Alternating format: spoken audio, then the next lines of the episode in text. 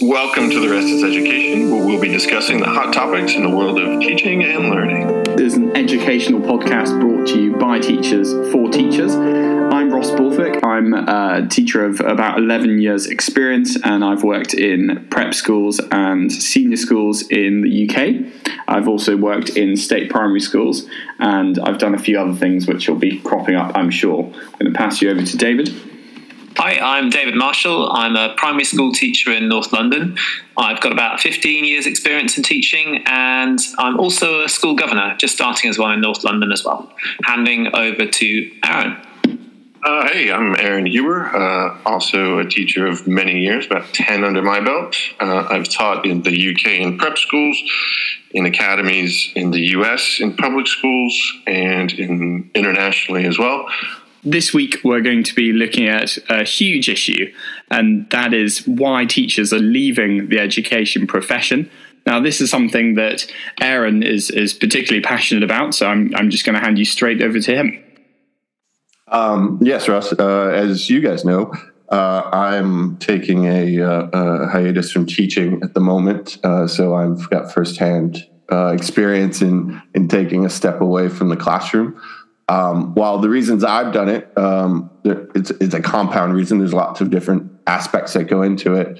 Um, mainly, uh, mine was uh, to take care of, of my son, but um, a lot of the issues that we're going to be talking about today fed into you know that decision, which is a really difficult decision to to step away from the classroom for a little while. Um, so I'm not alone.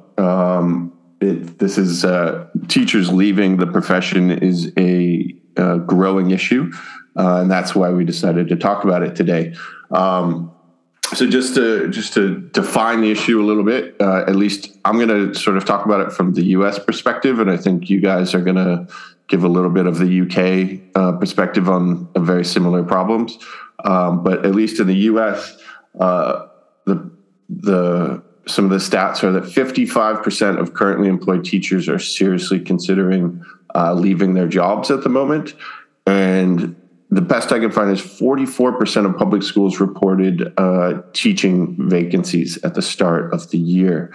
Um, and there's been a, about a 3% drop in the teaching workforce in the past year in the United States. So, a pretty significant problem. Yeah, thanks, Aaron. And and we're also looking. I mean, we, we really want to ask why is this such an important topic? Um, it may seem obvious, but I think it's worth saying teachers obviously are key workers, like other professionals such as doctors, nurses, uh, firemen, police, um, etc. And a shortage of teachers means that pupils without teachers or an increase in teachers with less experience or poorer qualifications. Um, so experience, as we know, over three years makes a really big difference. There's a massive learning curve. After three years, teachers are, you know, can be sort of counted as expert teachers. And before that, you know, not really at all. Um, going back to the US, I've got this interesting data from Matthew Kraft from Education Week, which suggests that um, there are more than 163,500 positions filled by teachers in the US who aren't fully certified or who are not certified in the subject area they're teaching. Is this something, um, Ross, Aaron, that you guys are seeing as well in, in, in your areas? Yeah, well, I, I came across like some startling, like kind of scary things that um, school districts and states are doing to to deal with this massive teacher shortage. That's like bringing in uh, uh, veterans to teach kids, um, so totally not not trained teachers or college students that haven't completed their their teacher training. Um, and then um, I showed you guys that that sort of hilarious idea from the um, was it Madison, Wisconsin, where they're trying to get substitute teachers to commit to being full time teachers by offering the, them uh, free calendars and school supplies. As apparently uh, that that that district is so far out of tune with reality that they feel like um, that that's what people were missing. So so obviously it's not calendars that you know the lack of calendars isn't isn't sort of like the problem in teaching. So um, what is the problem? Why are people leaving teaching? And or, or you know should we ask are people leaving teaching more in the US than the UK? Are there parts of the world where teaching is still a fully stocked profession and no one really wants to leave it.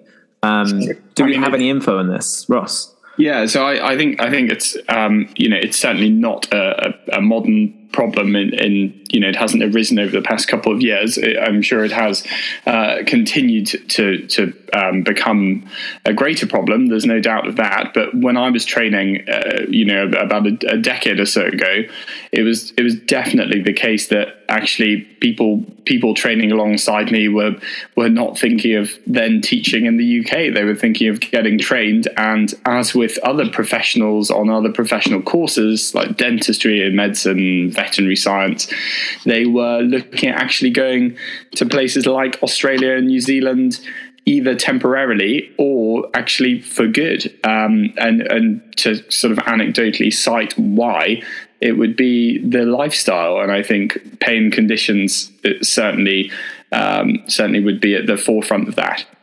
And the pay is going up, so um, we do have an increase I believe is it between five and seven percent for teachers uh, from that's come in that the government's brought in. So pay is going up for teachers. Pay I think is being decided for TAs that it's going to rise. I'm not sure if it's been de- determined yet, but there's still a problem with that because we've got a cost of living crisis. So the, the TA thing is is huge because if you're a teacher in a state maintained school and you've got 30 plus children in, in front of you, the quality of it, of your teaching assistant or sometimes teaching assistants is is actually so key to, to being able to deliver lessons effectively and um, of course, teaching assistants often, I think almost always, aren't paid through school holidays. And so there's a fantastic article by the, the um, National Education Union that's just come out in their most recent uh, magazine this autumn.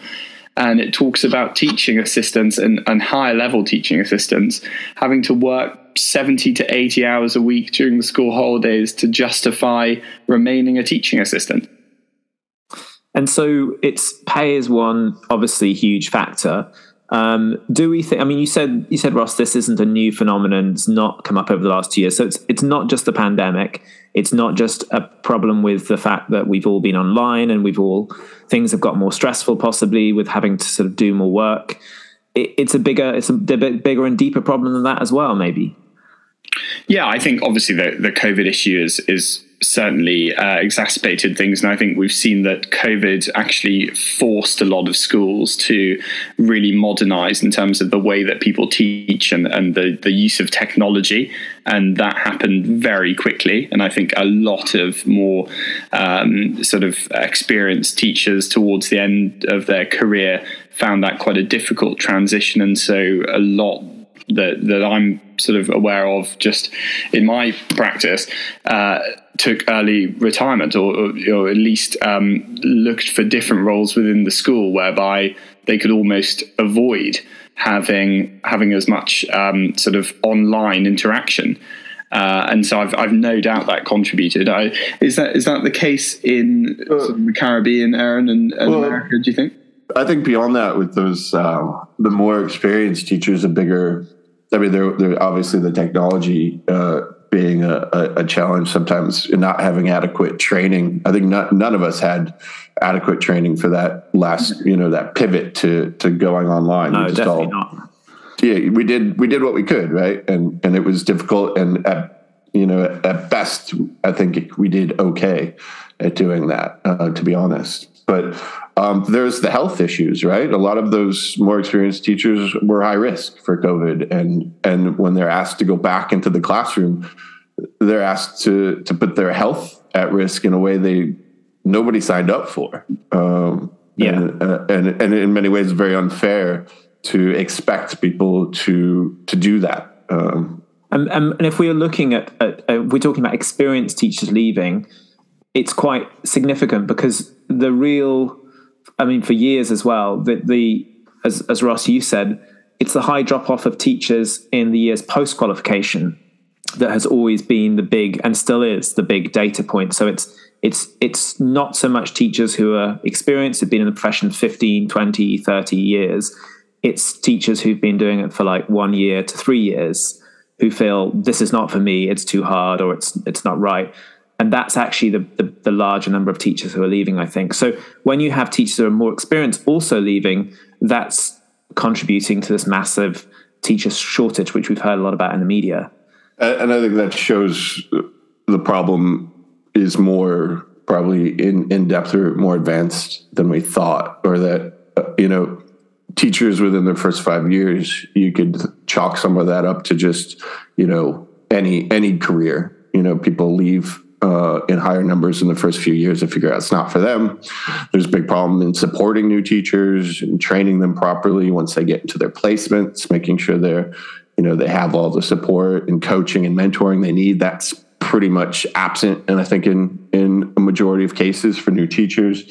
Um, and then there's the the realities. Go back to it is is the pay right when when you're coming out of teacher college with massive debt and you can't um, can't really pay it back. You start looking at options of of how where do I get my money.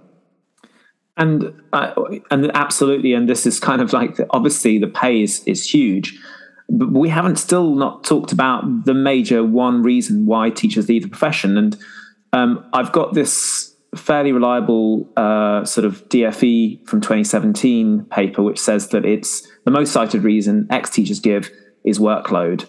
And we'll talk, we'll, we'll break that down a little bit for what that actually means. But it more than pay, workload seems to be the sort of biggest motivator for teachers to say, no, this is just not for me anymore. I can't hack it. And I think maybe you talked, Aaron, about health reasons to do with the pandemic, but I think we should also perhaps mention health reasons to do with stress and you know not Absolutely. being able to get the, the rest and the, the time you need to recover because that contributes to people being ill uh, long term off the profession and, and leaving. I, I could remember plenty of, of times when we guys when we worked together, uh, being in that in that dark, dingy room till you know seven, eight o'clock at night, looking at each other, thinking, "What what are we doing here?" And there's probably some home. teachers listening that thinking seven, eight o'clock. Gosh, I work. You know, I work till uh, eleven o'clock most nights. Uh, you know, there's there's you know we perhaps maybe even felt we we maybe had it lucky compared to some. Ross, you wanted oh, to chip in. Yeah, I mean, we did have a cleaner coming around at about eight o'clock who would bring peach schnapps, but that's maybe a different story. Um, but yeah, I mean, the workload's huge, and I think uh, particularly early off in your career when you haven't actually got any resources built up, um, and and something that we, we haven't discussed so far is now NQTs, so that first year in work, the NQT has has been reformed and it's now called early career teaching, and it is two years long, which sounds sensible in that you're giving someone a, a reduced timetable for for twice as long, which surely you know is beneficial. But of course, without being considered a fully qualified teacher, there are limits to how much you can be paid as well. And so, you know, Aaron, you were talking about uh, debt coming out of teacher training you know a lot a lot of people entering any profession will want to climb the rungs as quickly as possible and and some will be highly capable uh, and and very driven. And there's you know for for some you know the, this uh, extension of the the ECT the early career teacher uh, will be beneficial but to a lot of people they'll see it as a barrier to climbing the rungs of, of the career that they want to be in and, and that might actually put them off have, have you any thoughts, David? Um, I, I, mean, I d- maybe a like disagreement with that is that I don't know if teachers do. The majority of teachers go into the profession to climb the rungs. I think the one big reason is that you there aren't that many rungs to climb. You know, because there's the pyramid narrows very significantly to as you get to senior management, and then the pyramid is a pyramid when you get at the top of it when you get to head. And I, I my experience in teaching is that you know you, you you're, not really there. A lot of people who I'm colleagues with in the past and now just say I'd never want to be in senior management. And again, that comes down to workload and stress. Aaron, that's like really a, a unique uh, part of the problem. I think is uniquely uh, a UK thing, or at least in my experience, is the pay structure. When I when I came to the UK, I was really shocked looking at how teacher pay plateaus after five years, um, and then you have to. You guys are going to have to refresh my memory what it's called to get onto the higher pay Threshold. scale. Threshold. Yeah.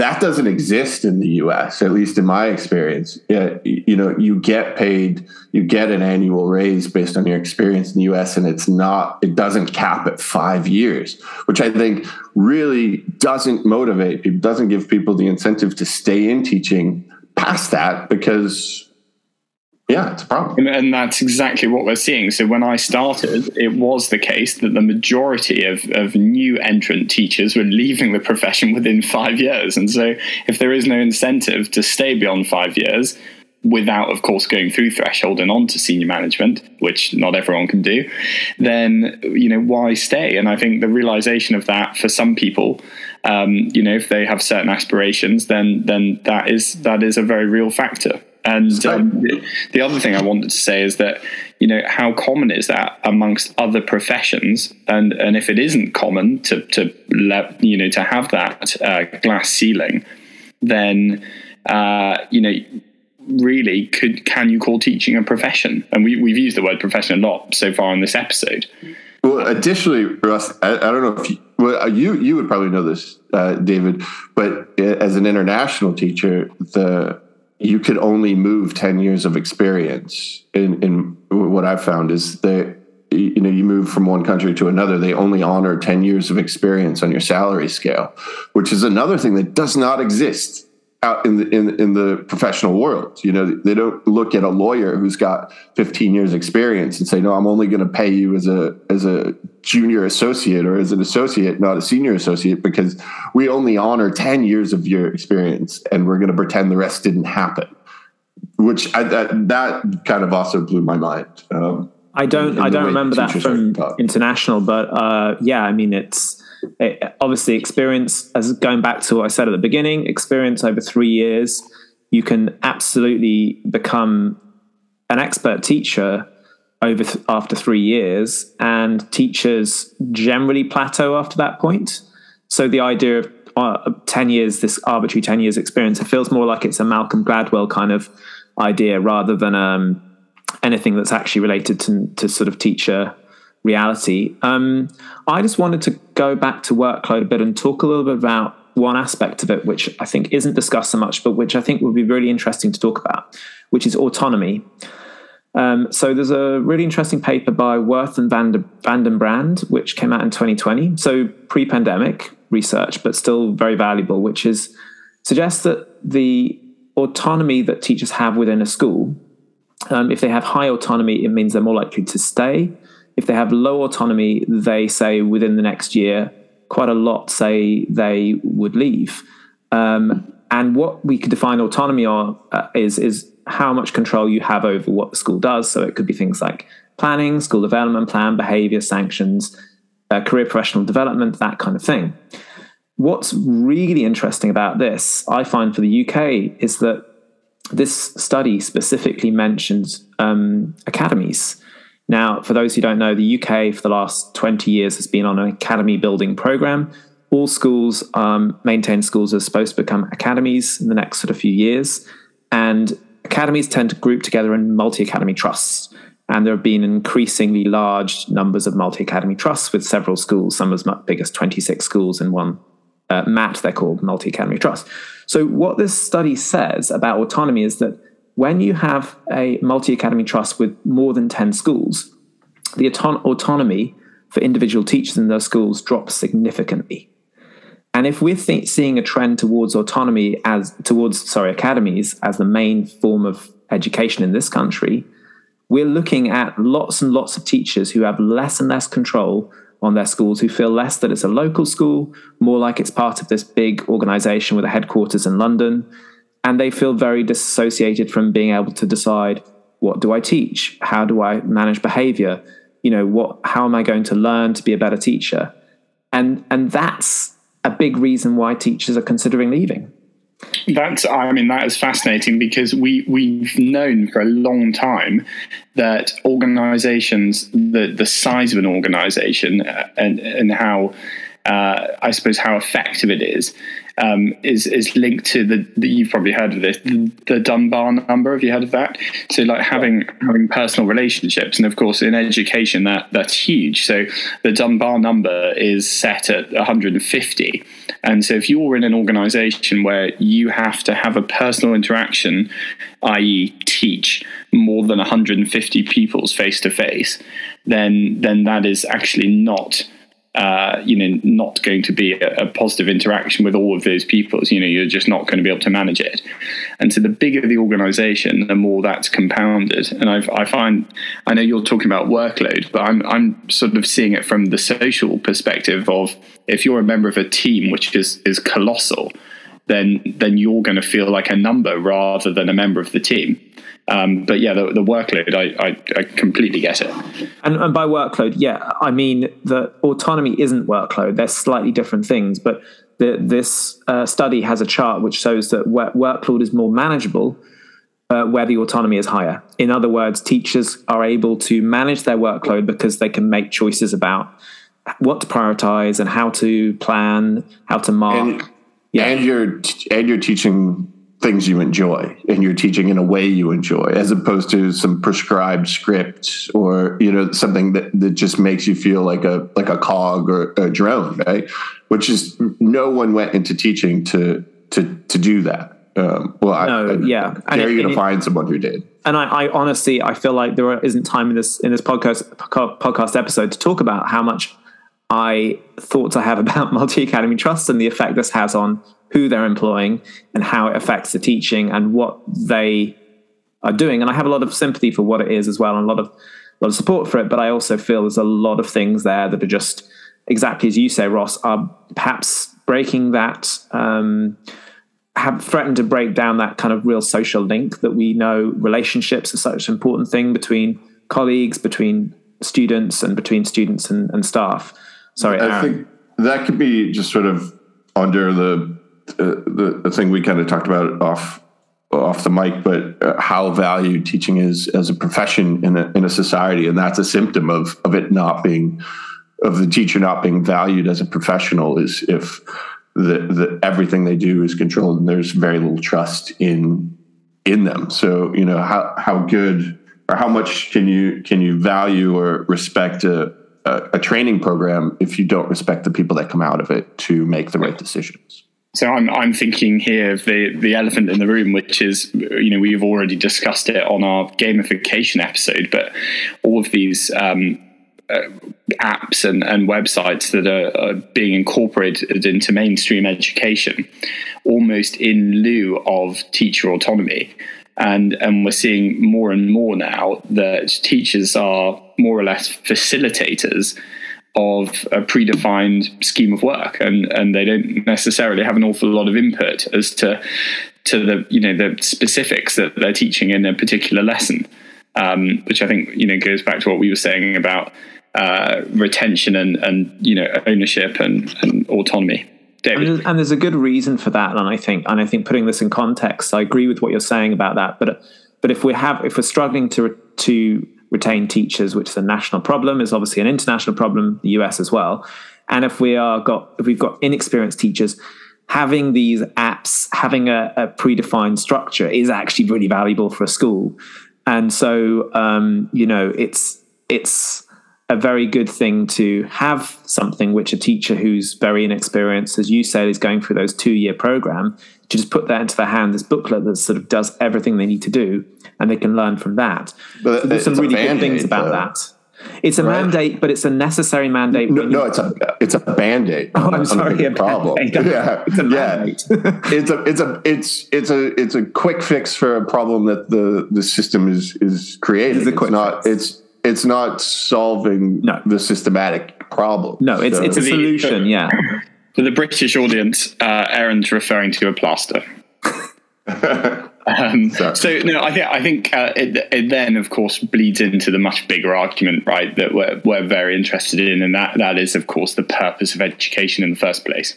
And so, if we're saying that actually it's the delivery of a curriculum, full stop, mm. then I'm not sure a human being is the most effective means to deliver that.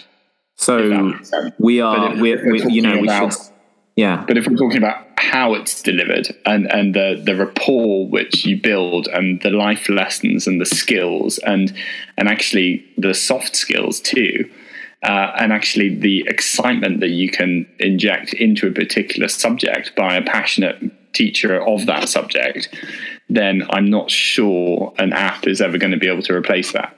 No, no one remembers their favorite textbook or their favorite, you know, you know, their favorite activity as a student. You remember your favorite teacher and how that teacher made you feel, or you know how excited that teacher got you. Not, not oh that that script or that that learning program they put us through was so amazing that you remember the teacher. Yeah, and I think uh, politicians don't quite understand that. So, talking of politicians, I, I just want to bring in not talking. Well, I'm maybe talking about what what the system in the UK is, but um, one of my closest friends left education uh, this year. Um, he. Thank, thank, you, David. Thank you. and, oh my god.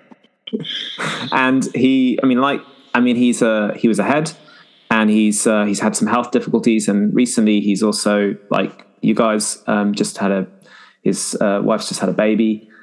And I think what I, I sort of, so I, I, chatted to him over summer, and this is not a, a light decision for him. I'm, I'm sure it's the same for you, Aaron, but I, I've always thought of him as the one friend who's just a teacher. You know, he was, he was, it was like he was born to be a teacher.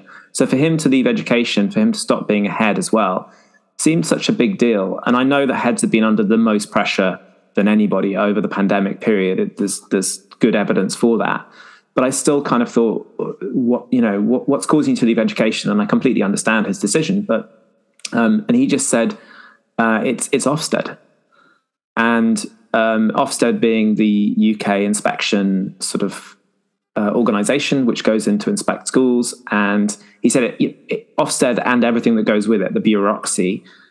He said he loves his his staff. He loves his pupils. Obviously, he loves being ahead and all of those things. But the the difficulty is that it's very, very hard to continue to be um, in the world of education, the world of mainstream education, which I know we three are not at the moment, um, and, and you know not get worn down by that, particularly if you have things in life which which sort of come up, which we all do, which make it difficult to continue in that world. And I, I think that's maybe worth just mentioning. I know it's not on any of the the research we're looking at. But I'm pretty sure that if we asked quite a lot of teachers, we'd find that you know the demoralizing effect of someone coming in to assess your education that you've been working so hard to to, to do and saying you know this or that isn't right and, and those eva- those evaluation methods are I, I mean i found they vary obviously depending on where you are but the ones uh, i was dealing with in the us are so formulaic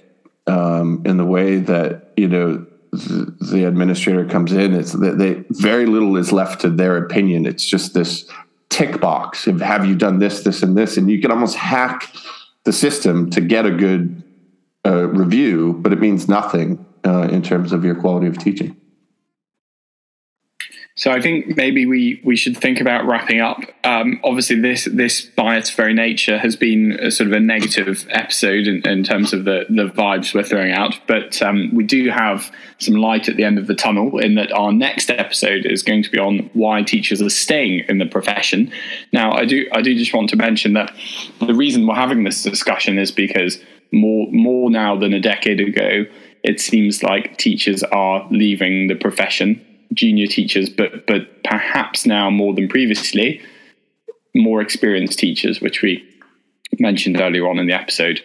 And so, if, uh, you know, if the wedge is getting attacked from from both ends, then it's um, you know it, it's something we need to address. But uh, let let's come up with some solutions in our next episode can I slip something in? I know that's really annoying. You've just done a lovely sum up there, Ross, and it sounded so so perfect. But can I just slip in because I, I there is something that I know nothing about, but um, you both uh, might be able to sort of help with this.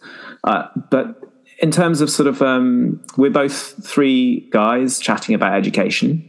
Um, is a big factor in, in women leaving education, um, maternity, and then do you think perhaps uh, not coming back after maternity or obviously going on to lesser pay if you come back part time. This is something I've noticed with a lot of my friends who've gone on maternity and then have come back in sort of two days a week. So therefore, we're talking about going up the ranks and kind of becoming senior managers. That really is a huge sort of stopper to that point. Now I know that I'm opening up a huge can of worms, a bigger conversation about uh, this, but I just I I had I wondered if you you have any thoughts on this. Yeah, so I mean, I, I was literally having this discussion last night with a, a group of new dads from from my NCT group. Um, so, Aaron, for for the American audience, it's a, basically before you before your partner gives birth, you have a series of lessons, and it's it's optional, but it's quite common.